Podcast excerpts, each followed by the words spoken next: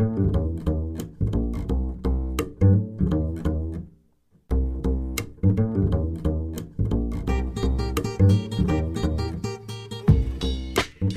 הבאים לדיטוקס, פודקאסט על עיצוב, חדשנות ומה שביניהם, מטעם בצלאל. מה העניינים, דן? מה קורה עודד? איזה כיף שאת איתי פה היום. ואיפה גיא? גיא אה, לא יכל להגיע היום, אז אנחנו עושים אה, אה, רעיון משותף, יש. שיהיה באנגלית.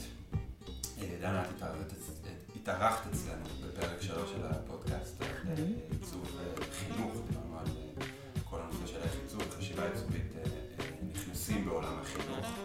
והיום, במהלך הפרק הזה הזכרת את דיוויד קליפורד, ואיזה כיף שהוא פה בישראל. מדהים. ויש לנו את הזכות להביא את הקול שלו פה בפודקאסט. אז אה, על מה קצת נדבר איתו? נדבר איתו על עבודה שהוא עושה שם, על אקוויטי והפרויקט שהוא עושה שם בבתי הספר, על העבודה שהוא עושה איתנו כאן, בבית ספר בן גדי, על האופטימיות שלו. אה, ואיך שהוא הולך לשנות את העולם הזה, יחד עם כולנו. מדהים. אז אה, שוב תודה. ואנחנו נעבור עכשיו לאנגלית. אוקיי, פעם ראשונה בפודקאסט הזה.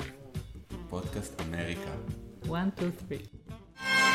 Every, every now and then, The art is in I hear fellas bragging on their women, and it makes me, ooh, how it makes me want to brag a little bit on mine. Exclusive collaboration.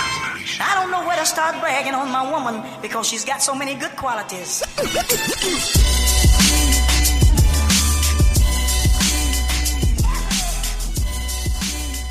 Um, we have the honor today to interview uh, David Clifford from Oakland, California, proud resident of uh, uh, Oakland, California.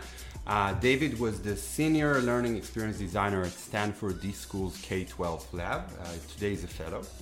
Uh, he's founded and been involved in many initiatives related to social justice oriented education. We're going to talk about that a lot. Uh, and his most recent initiative is Design School X, uh, a new high school model aiming to inspire humanity based on the values of equity and creativity. David, it's so much fun to have you here on a Friday morning in uh, Hansen House in Jerusalem. Um, Dana, thank you very much for joining us. I love being here with both of you. Cool. It's so beautiful here. So we're gonna Boker start. Oh, we got a little Hebrew from David. um, so, um, David, Yes. uh, thank you very much for coming. Please give us like a very short, uh, brief introduction about you. Um, what are you doing in Israel? Yes. Um, and what are you doing in Oakland, in the US? Well, I'm 47 years old, 47 years young. I consider myself um, an edu agitator. So I design opportunities to agitate uh, oppressive systems like education.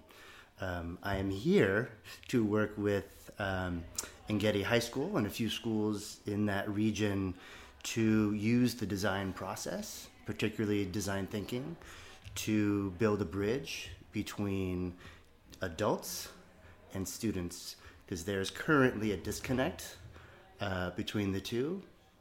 Students don't trust adults, and the adults don't trust the students uh, to, to learn. Uh, this is what I do in the States as well. I'm a trained industrial designer, uh, jeweler, metalsmith, and I take those principles and uh, apply them to education there to liberate students. And to do that, I have to liberate the minds of the adults that are in the way of student possibility. Super cool. And we're going to talk all about, I think, the processes of, of how you uh, do all those stuff in, in different school uh, systems in, uh, in the US. Uh, a little bit about new concepts uh, of, of, uh, of the design process. Um, maybe we can start a little bit about your experience at the D School.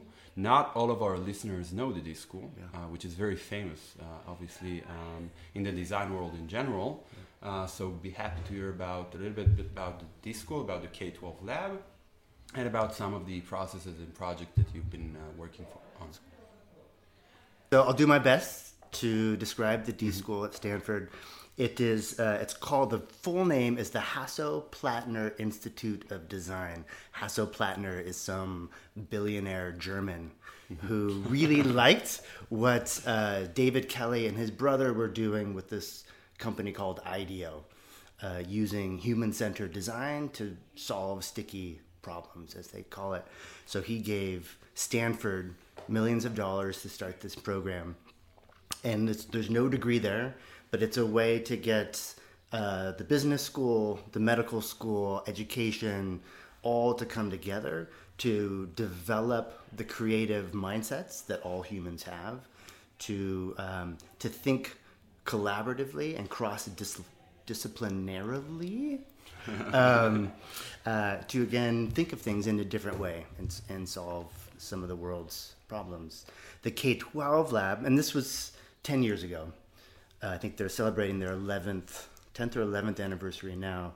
The K 12 lab is a little wing of the D school, and the job there is to use the design thinking process to engage teachers in particular to see themselves as designers so they can design learning experiences that are exciting for kids and not just using the design process. Now you empathize, now you define, now you do this uh, in in curriculum, but really embody what it means to be a designer, which is to assume the beginner's mindset and to always ask, "What if?" And have the courage, the creative courage to explore that curiosity.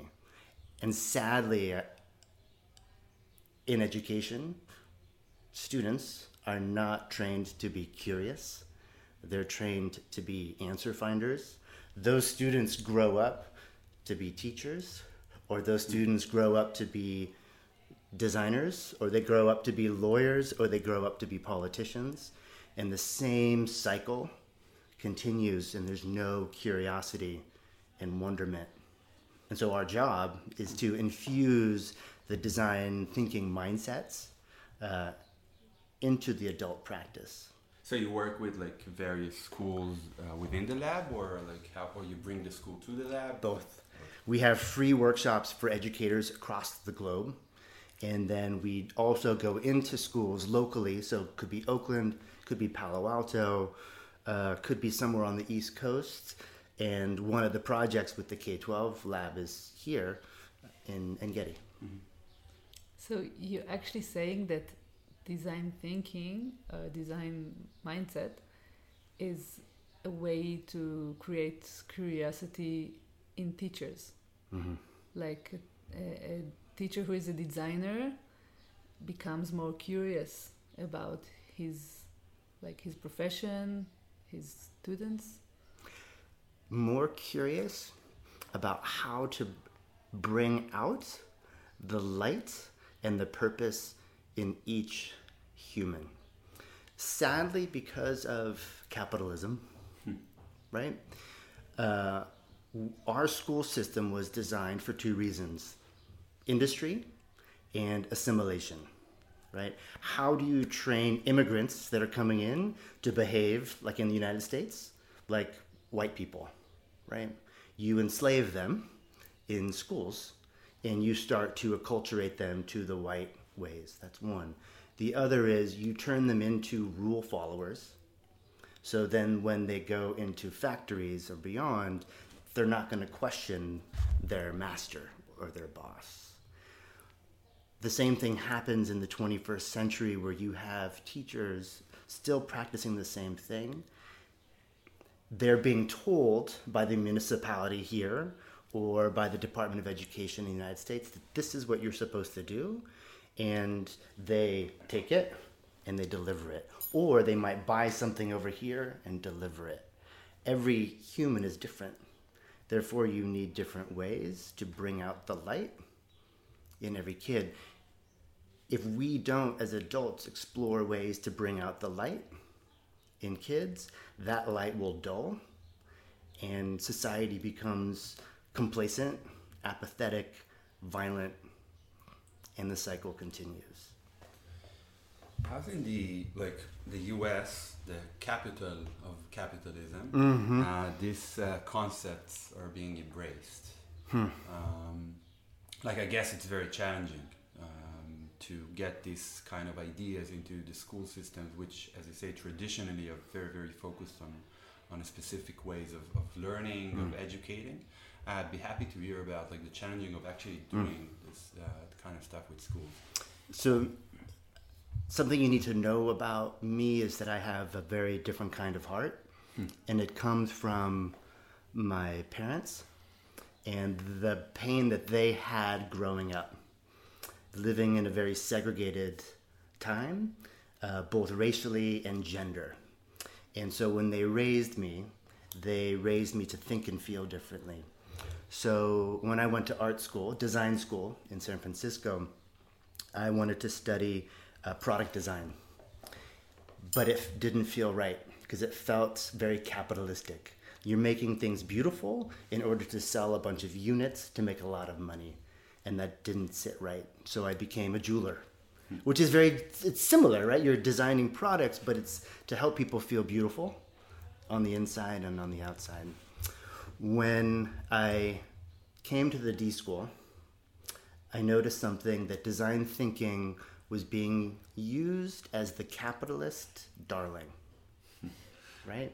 That they're using this really delightful process that is meant to liberate your head and your heart and your hands only to make more money at the expense of people's humanity. And so I, um, I hacked the design thinking process. I used the design thinking process to hack the design thinking process to make it more, um, uh, uh, I think you call it humanistic, more uh, human. And it uh, forces you before you design to think about who you are and who you are not and what you are bringing to every design scenario. So think as a man. It's important, I'm looking at you, right? um, it's important uh, to think about what it means to be a man as a designer in relationship with women. That we men may not think about what it means to be a man because the whole world is designed for us. And that can be a blind spot that can make its way into a product. If I'm building a school, I need to be aware of what it means to be a man, what it means to be white, what it means to be wealthy. Because if I then run the risk of baking in my identity into that product, and again, the cycle continues. I bring all of that up because people like the idea of equity or social justice in the United States. And In, some, in some places, I guess. some yes, right. So I can speak to the Bay Area, right? They like the idea of it. They do not like the mirror that it holds up. Because it then forces us to actually think about who we are and what bad habits we have that are perpetuating sexism, racism, uh, uh, uh, Islamophobia, all of that. So some people love it, and some people find it um, very threatening.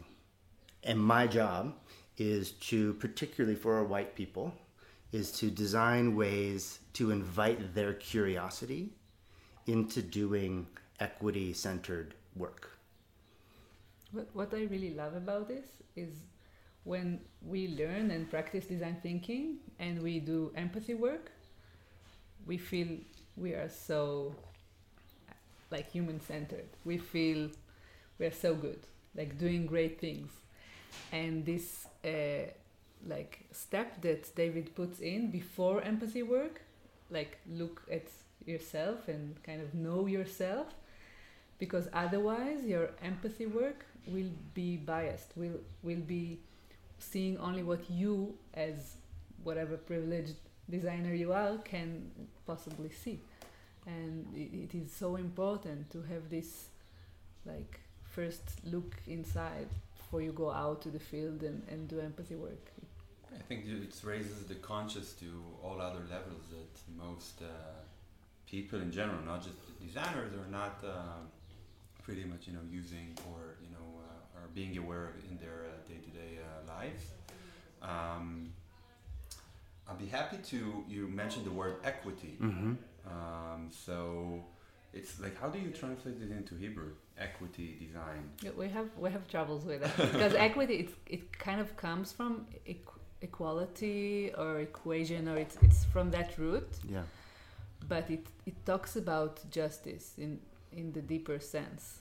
And I'm, I'm, I'm working hard translating all, all of our language to Hebrew, mm. and I used Tzedek Chevrati because okay. it's the, the one word we know and, and we can use but yeah it's very common like with uh, mitan it's yeah, a word like you it, know it speaks to, uh, to our hearts yeah. but if, if any of our listeners have a better option all right we're going to open it for a survey mm-hmm. uh, the comments on the facebook post uh, for a better word for equity design in hebrew I, even though i think tzedek is really like to the point um, so we'd be happy to you know, you know, learn a little bit more about this concept of, Mhm. of equity design, Mhm. uh, how it was like you know revealed uh, for you, Mhm. um, and and the equity project Mm, or yes. national equity project Yes.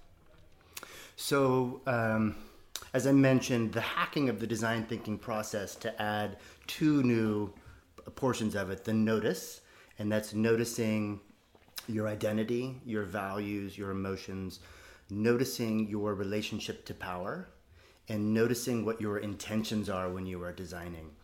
The other piece is reflect, constantly reflecting on how the people that you are working with are impacting you and how they uh, you are impacting them, right? And wondering always how you can be better as a person in relationship to that.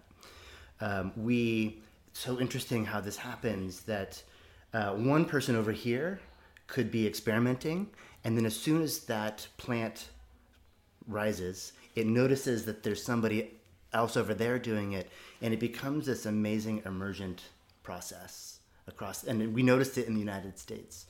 One of the organizations that was also exploring this was the National Equity Project. They were focused, their focus is deep on equity. The design school, the D school is design. They wanted to develop in all of their leaders um, the design mindsets and practice and agency of design. And so they looked to us to pull in that literacy of design, and we looked to them to help us go deeper on equity. What I have learned is that equity doesn't exist anywhere. And so, for that reason, it has to remain as a uh, a radical goal uh, that we are constantly seeking. Because equity means equity is the state where every human is allowed to be their sincere self and find their true purpose regardless of all of the different systems and expectations expectations isn't the right word different measures that are constantly telling us what to be. Currently, there's religion, there's our school system, there's testing, there's mili- all of those things are telling us what to be. Who's better than whoever else? I know this is something that is very deep in Israel, just like it's very deep in the United States. And I'll tou touch on that in a little bit, Yeah. particularly in Oakland. The school that I wanted to build was meant to bring rich and poor together, black and white together, because the United States is deeply, deeply segregated. Um, and so, how do you do that? You have to design for then inclusion and belonging. Um, Can you get us into like uh, a workshop of what it's like to um, uh, to do this kind of work? Um, Equity sorry. work. yeah. yeah, the equity work. Yeah. But if you want to complete your sentence before, sorry. No, that's Yeah. fine. It's um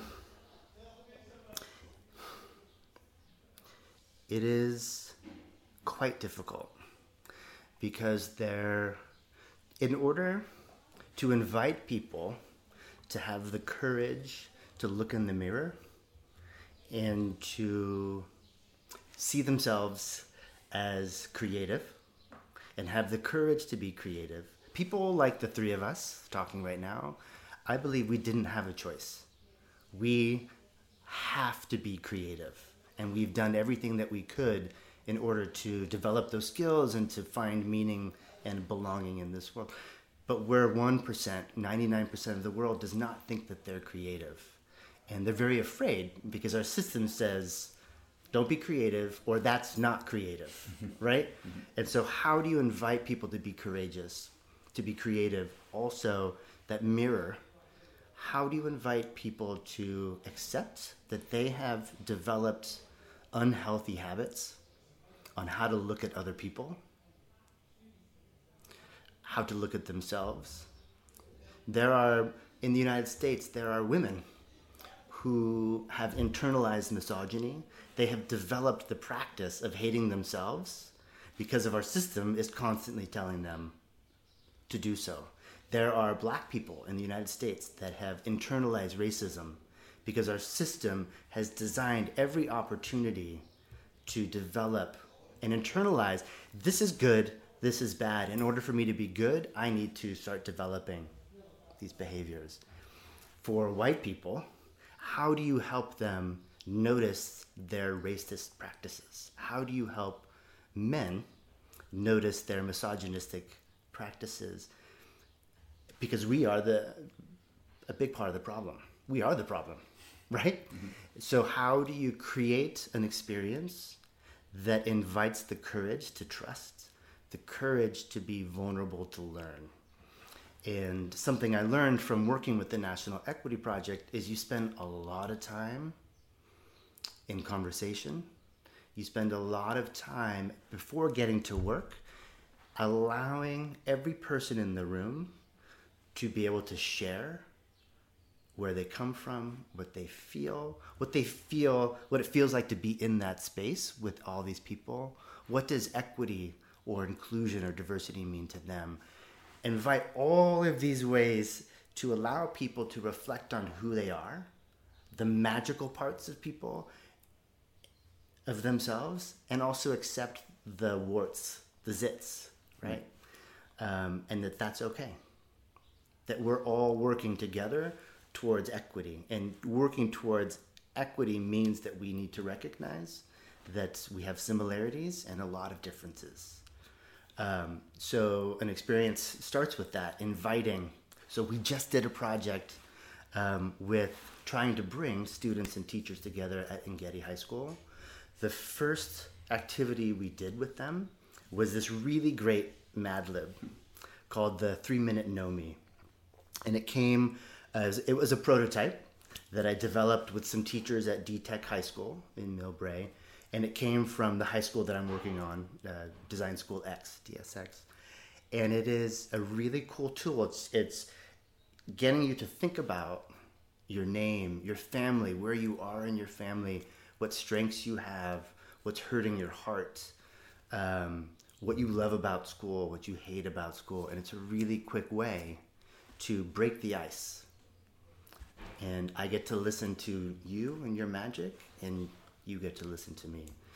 Um, and it's when people start to see each other as human that they then have, and you notice this, Donna, that when we recognize each other as humans, we want to care for each other as humans. Yeah. But if we're looking at each other as demons, or worse, we will want to fight each other. And the only way that we are going to solve the world's problems is not through gadgets. More pro no, it's not not apps, not objects, but it's going to be redesigning how we can be human together. Period. And to do that, you have to redesign school because schools are not designed to be human together, right? I, before we like go deeper in, in schools, I, yeah. I want to say something about this tool and, and this tool. I think what's amazing about liberatory design and, and the design equity work is that a lot of the time there are like philosophers, politicians, many like social workers, people can talk about equity and justice. And the when when a, a maker comes in the room, hmm. a designer, a builder comes in the room. Mm-hmm. He builds something to make it happen. He builds a hmm. prototype to try stuff.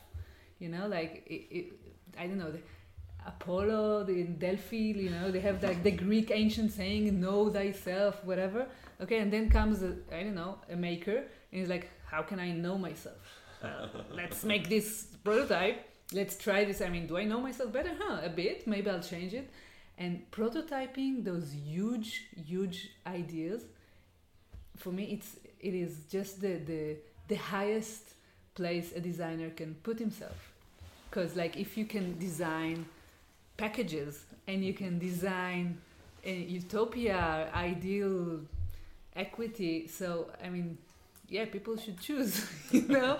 but the fact that this option exists, it is very moving for me. I mean, I, I just love it. I agree. One of the mindsets of liberatory design is bias towards experimentation. You have an idea, you um, you can't just keep talking about it because it does nothing. But what do you want to learn? You quickly try something simple. It doesn't need to be big. And I, I bring this out because I wanted to experiment. So I'm holding up here a little journal that I've had for maybe 10 years. And I wanted to, on one side, notice all of the racist things that I was noticing in my commute from home to work. I flip it over, and what are all the racist things that I was thinking and feeling? Just as a quick way to develop my self awareness as a person, as a, as a white man. The shocker was that in one day there were 10 times more racist thoughts and feelings that I had. And I think of myself as a pretty evolved white person, and it was fucked up. It was really terrifying. And that's that's the beauty of, of having the design mindset and the maker mindset of just getting right to it. So you can learn and evolve. my thoughts on a lot of this is first, and, we we're gonna we're gonna end by ta- discussing uh, pessimism versus optimism. Oh, yes. We're not finishing yet. We have more time. Okay. Uh, uh, but I'm ju- just saying that, like, first of all, it demands a lot of patience. Okay, and the society of today doesn't necessarily reward you in a capitalistic environment and all that. Like, there is no ROI um, on all your uh, efforts. So it demands to slow the pace. Okay, it demands a lot of efforts that the society doesn't necessarily like reward you uh, in this fast-paced, uh, uh, you know, world that we're living in. And it's very easy to just you know let it go and say like, ah, it's like we don't have any chance to do it. This is, too big. This is too big. Um, and you know, and you see today also like in the world when they, you feel in the media that the world is just you know going down. Okay, you know all these you know talks about equity and stuff. I'm like saying, yeah, well, I wish this would happen, but you know, like there is a, like a word in uh, uh, saying in uh, in Hebrew, "Chaim beferet," okay, and how do you face this like you know this uh, uh, sarcasm and you know all this you know I think uh, uh, stuff that people might say about about this process and about about the, the stuff that you're trying to do. I have to say, like, I don't know, there are like three things that come to my mind, but I, I, I want to hear David, so I'll, be short. How much you? Yeah, no, don't be short. I mean, it takes time. We are used to having those things take a lot of time. What I saw in the workshops uh, uh, we did uh, with with David is the one of the amazing things is that he takes he, he builds tools to do those things quite shortly. I mean, when we had like kids, they don't have patience, okay? And we brought kids and teachers who are also not very patient, and they did like, okay, three minutes this, three minutes that. It was very short and very powerful, but you build a tool to make it effective. So we are used to having, you know, like long, never-ending conversation about justice. So we stay away. We're like, you know, it's heavy, man. I don't want to go there.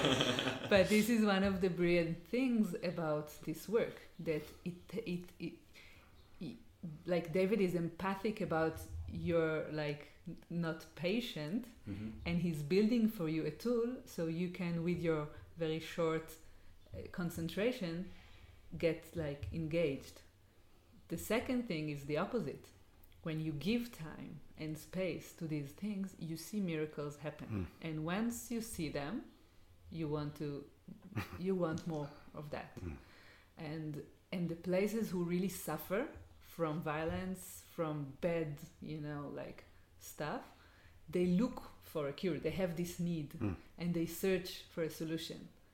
And if you're like if you're living your life and everything is fine, so yeah, I mean you can but but when you like school is, is a place where everybody suffers mm. from from violence from oppression so so so these tools are really like something that builds yeah There was a third thing.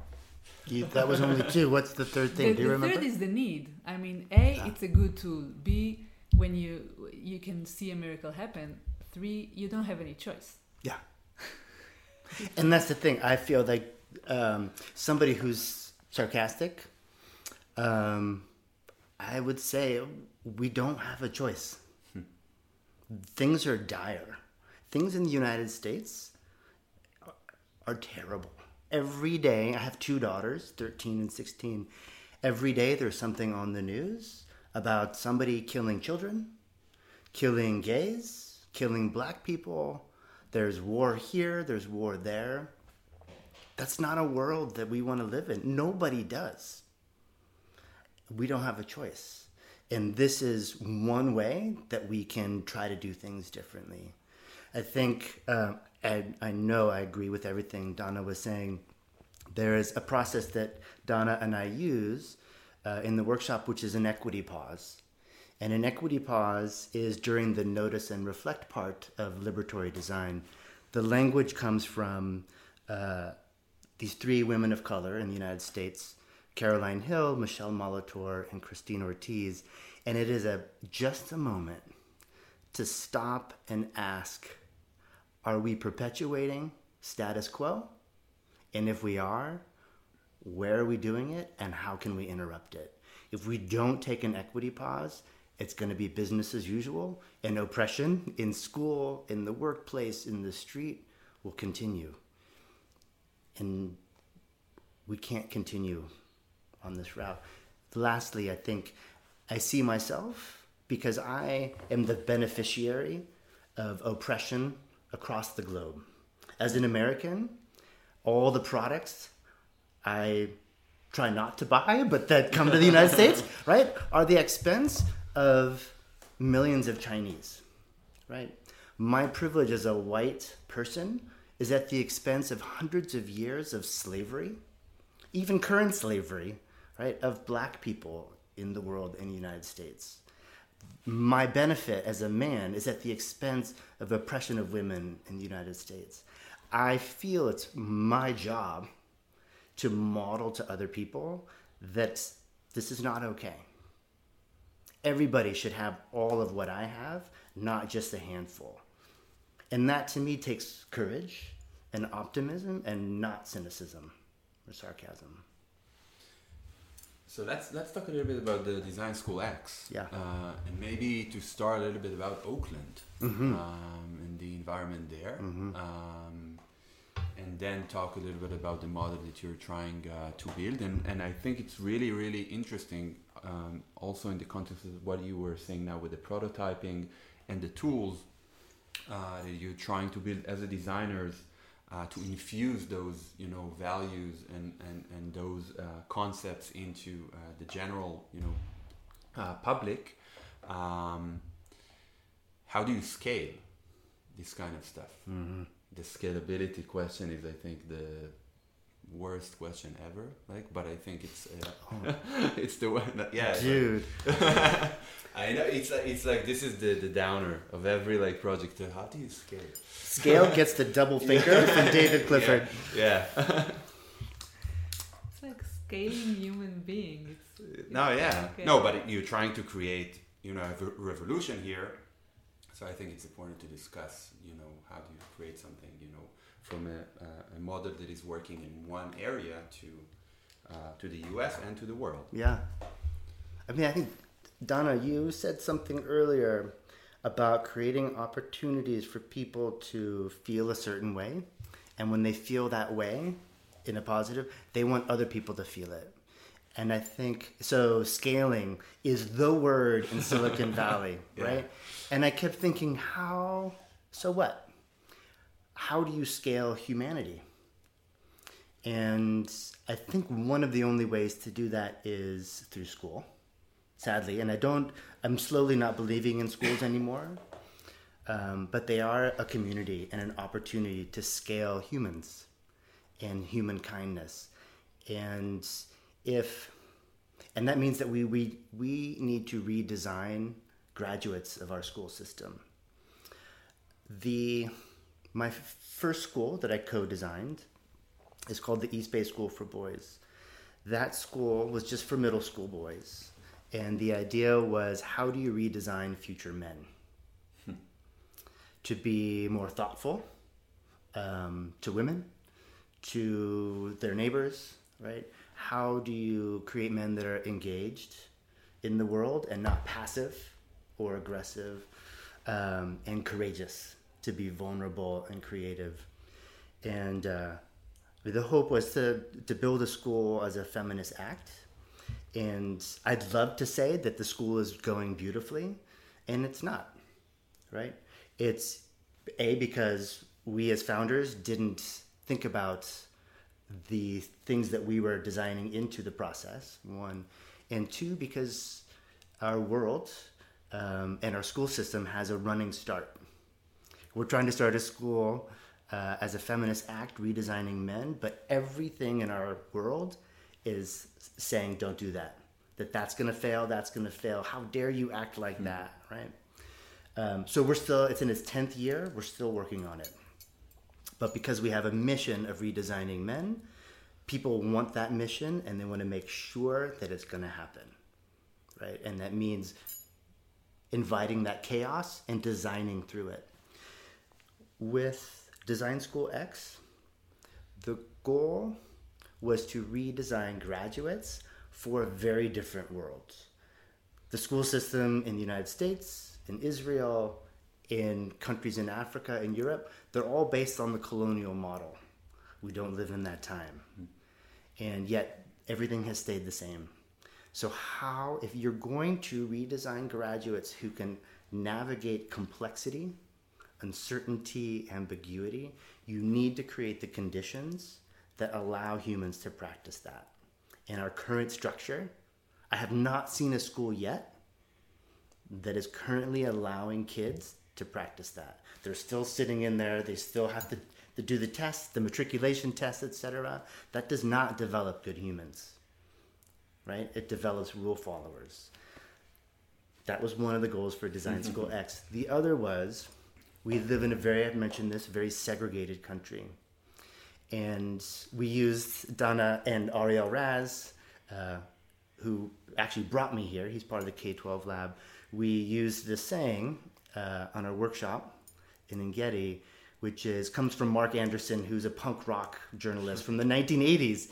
He said, The real revolution is when you bring together people who might otherwise never come together to learn from each other. And if we're going to start to dismantle systems of oppression and segregation, we have to bring people together to learn from each other.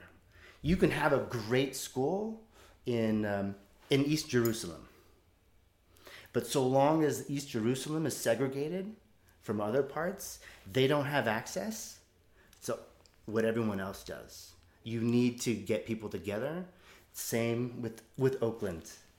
You need to coax the rich white people out of the hills, right? Have the courage to learn side by side with somebody who might be threatening to them. They, the white people have all the power. How do you then coax disenfranchised, marginalized people of color in Oakland out, right, to trust white people? And that's a huge design challenge? And that's what our design challenge was with DSX. How do you create a space? Because every human wants to learn and every human wants to belong. We talked about this this morning, Donna. How do you create a context where everyone feels belonging, where they can learn from each other to feel purpose and self efficacy? Because if I feel awesome, I'm going to want you to feel awesome. I'm going to want you to feel awesome. And our liberation, my liberation, is predicated on your liberation. And so I'm going to do everything I can to make sure that everyone around me has opportunities to be liberated so I can liberate myself. What was the um, biggest, um, like you know, uh, revelation moment for you? The success moment until now in this project that you feel? I, I want to talk now optimism, not Yeah. pessimism. Yeah, yeah. I was pes- I was pessimist until now. From now on, only optimism. yeah. Okay, so I have to be honest that I've been working on the school five years and I still haven't been able to open this school. Um, part of why I can't open the school, um, I don't think um, people are ready for it yet. I know that sounds so cliche to have a designer say, "Oh, people aren't ready for my great idea," and um, uh, again, Donna and I were talking on the way over that everyone has a has a, a deeply entrenched idea of what school looks like by design. The hardest part of all of this work and building the school are people's mindsets, parents, kids, municipality, and Yeah, so many stakeholders are like in this pool. in this pool and they all have one idea of what school looks like. And people are so terrified of their future for their children for their jobs that they're they're afraid to go outside of that. So that's the negative part the positive part is i have found that i don't need to open a school to have impact to scale humanity that i get to um, if i keep thinking about what i do as an invitation to invite curiosity and creativity and every human's desire to be good um, i believe that is a way to create opportunities to create new humans. Because if I get to work with Donna, right, or Ariel, or Ben, Erily, and, and Getty, and those teachers and those students, those are 50 new people who now get to feel how great it is to practice equity design. And they're going to take that and they're going to share it with their parents. Those teachers are going to experiment. They were designing prototypes with students. Right? They're going to practice those. Yeah, I think we, we are really in time. It's like some medieval weird time Yeah. where the job is to do a lot of hacking and prototyping and invitation, like David said. And if like DSX model comes to prototype itself in, I don't know, wherever you do in, in Oakland or in Engedi or wherever in the world, like it touches people. And we had like the, the last week we've been like doing a lot of workshops in Engedi and and kids were shadowing teachers and then giving like doing empathy work and then working with the teachers to redesign a learning experience and students were saying like we really liked for the first time to know a teacher is a human being and i want more students to know and feel this and it was like very and teachers said like similar things um, so i think like the students are those students are now ambassadors of that feeling and So like And creating agents of changes all like all around. Um, I would like to take this maybe now to talk about the, this opportunity because we started to talk also about um, uh, Oakland and Engedi. So a little bit, I think it's super interesting to hear from you uh, the perspectives and observations of um, the differences between uh, designing in the US, your work in the US, and Oakland in specific, and here in Israel. Um, I think it's something very unique for us to, to learn from. When I visited Engedi last March, I saw the same violent apathy that students have. There, it's it was so scary to see how hurt they are by the learning culture of this particular school, um, and it reminded me of the United States. So there's similarities there. Um, I interesting. Um, I feel, and maybe it's because I'm American and you guys like some Americans, um, but I feel that you not. I feel the Israelis that I get to work with here trust me more um, than uh, people in Oakland, and I I don't know why. Um, maybe because I'm a foreigner, because I don't speak the language, because I look this way. Um, I don't know.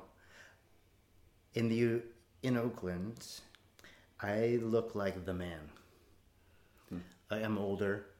Um, I might look hip because I have tattoos and I button my shirt up, um, or I have a tooth gem or whatever it is. Um, but I don't. I'm not to be trusted, and that is very powerful.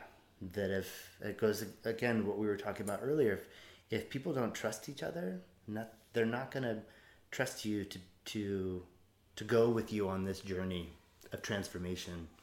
And I feel, and I said it almost every day, how grateful I am to get to work here and to work in Engedi because the leadership there, the teachers and the students, there's something that they trust in me and in Ariel and in Dana and Ganit um, that makes this possible. Um, and so we were doing things this week that I would never be able to do in the United States. And that gives me so much hope. And I cannot wait now to try, because the, the whole week, right, Donna, was an experiment, right? As a bias towards experimentation. And we didn't know if it was going to work, but we knew that we had no choice. That, it, uh, that we had to bring students and teachers together.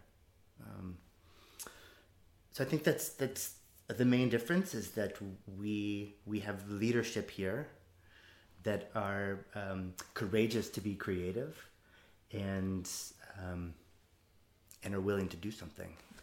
In terms of the, by the way, uh, taking us uh, a step back to the design process, uh, from that perspective, you feel that like the work in Israel is, but you're working like with people who are very design oriented and, and their mindset is like you know very towards design. Uh, Dana is, is like a designer. She she's coming from this background, um, and and embraces that mindset as like you know this is the way to do stuff. Uh, but also working in the school with how people perceive design. Be happy to hear about like the differences. No, between, Oh, like the, okay, sta- it's in the okay, okay. and the- cool. Oh, oh, oh, oh, oh, yeah. So, and just for point of clarity, our work in Engedi, there's four designers there. There's Donna, there's Orbanifla, there's Ariel Raz, and myself.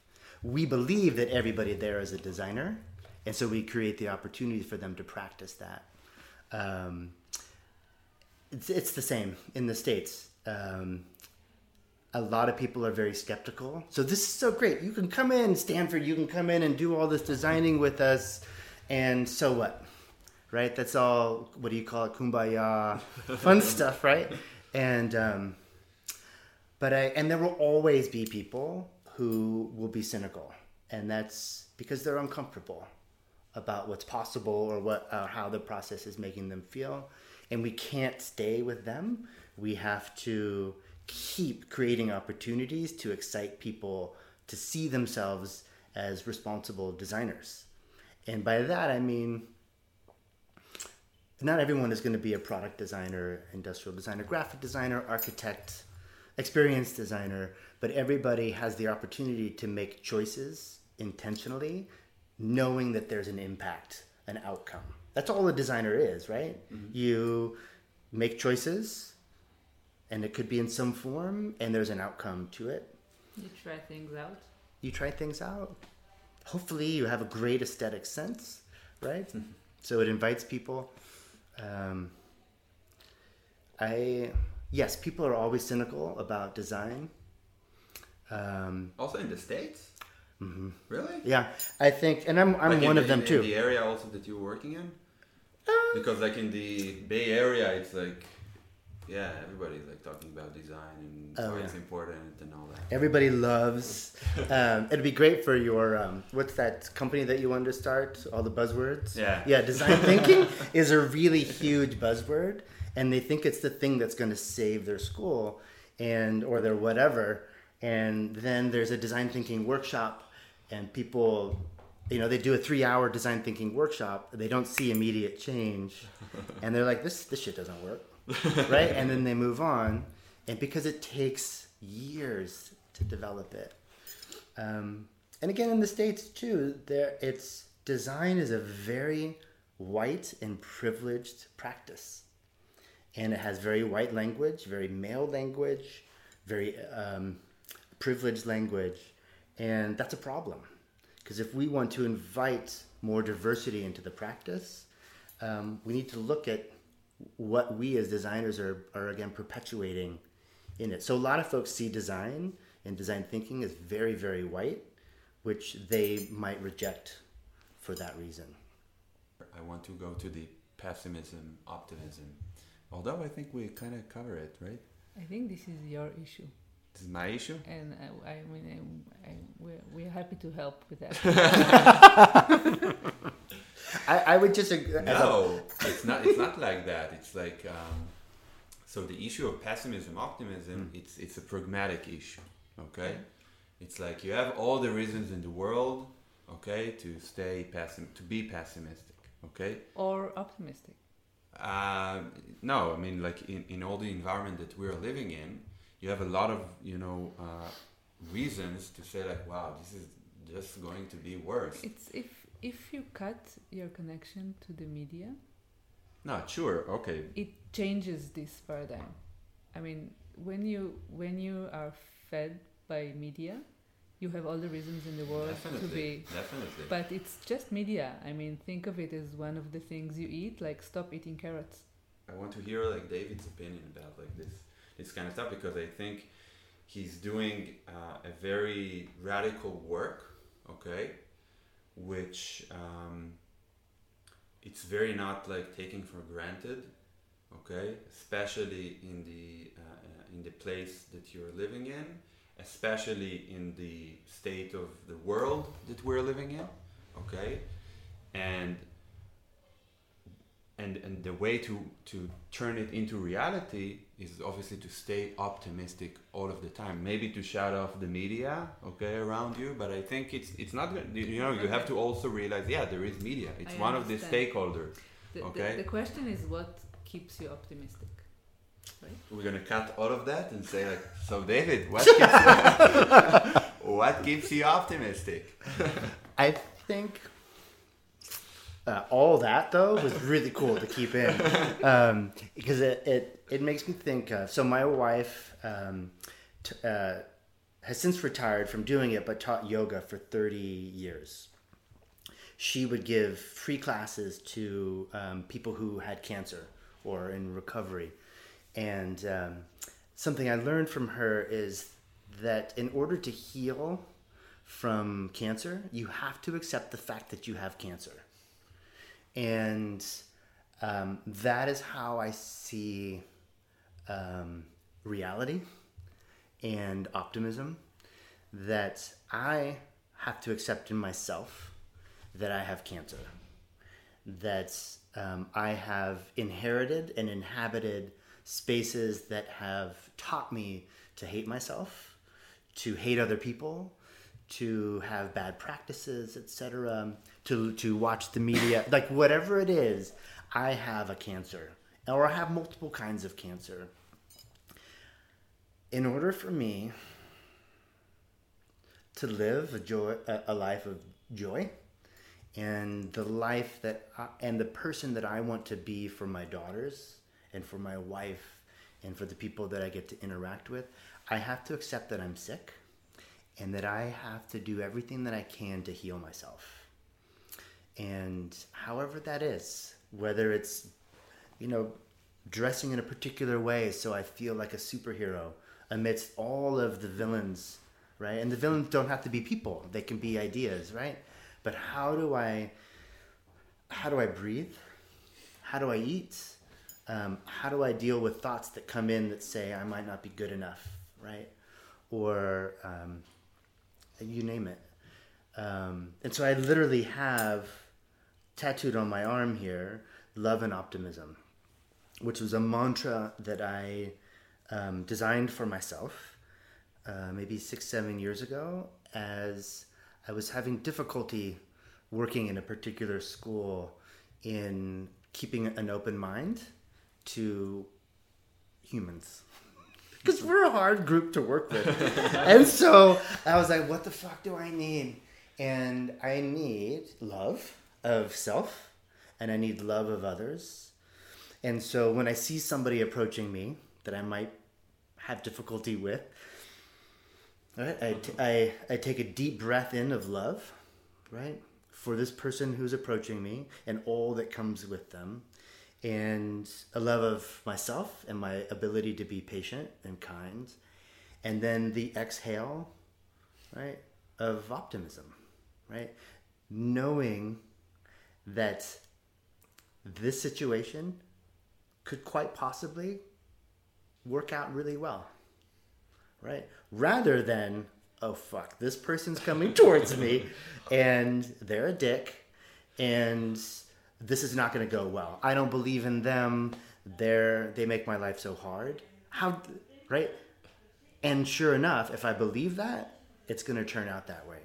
But if I flip it from a place of love and optimism, more often than not, it's going to look at, at the result is going to be very different.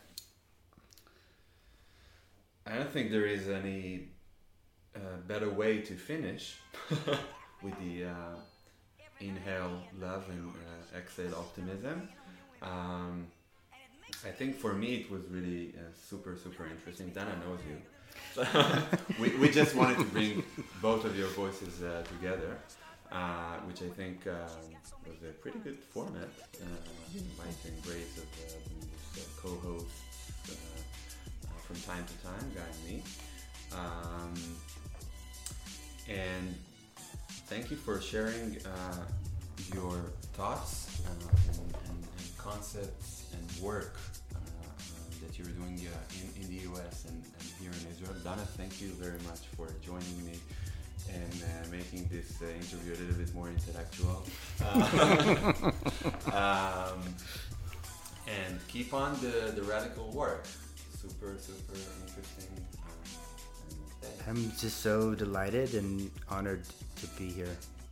I thank you for making the time and your questions and curiosity. And you're gonna have uh, amplified now your voice in Israel to all of our millions of listeners here in, uh, in, in the Mediterranean. the Mediterranean, yeah. The optimist in me says it only takes one listener to change it all. Yeah. By design. so on that note, thank you very much. Uh, have thank a you. safe uh, trip back home. Thank you. Rest. Uh, and next time, uh, we'll see you here again in Israel, in Jerusalem, in Engedi, and maybe in more areas. Yeah. All right. Dana, for that. Thank you. Thank you very much. Thank you.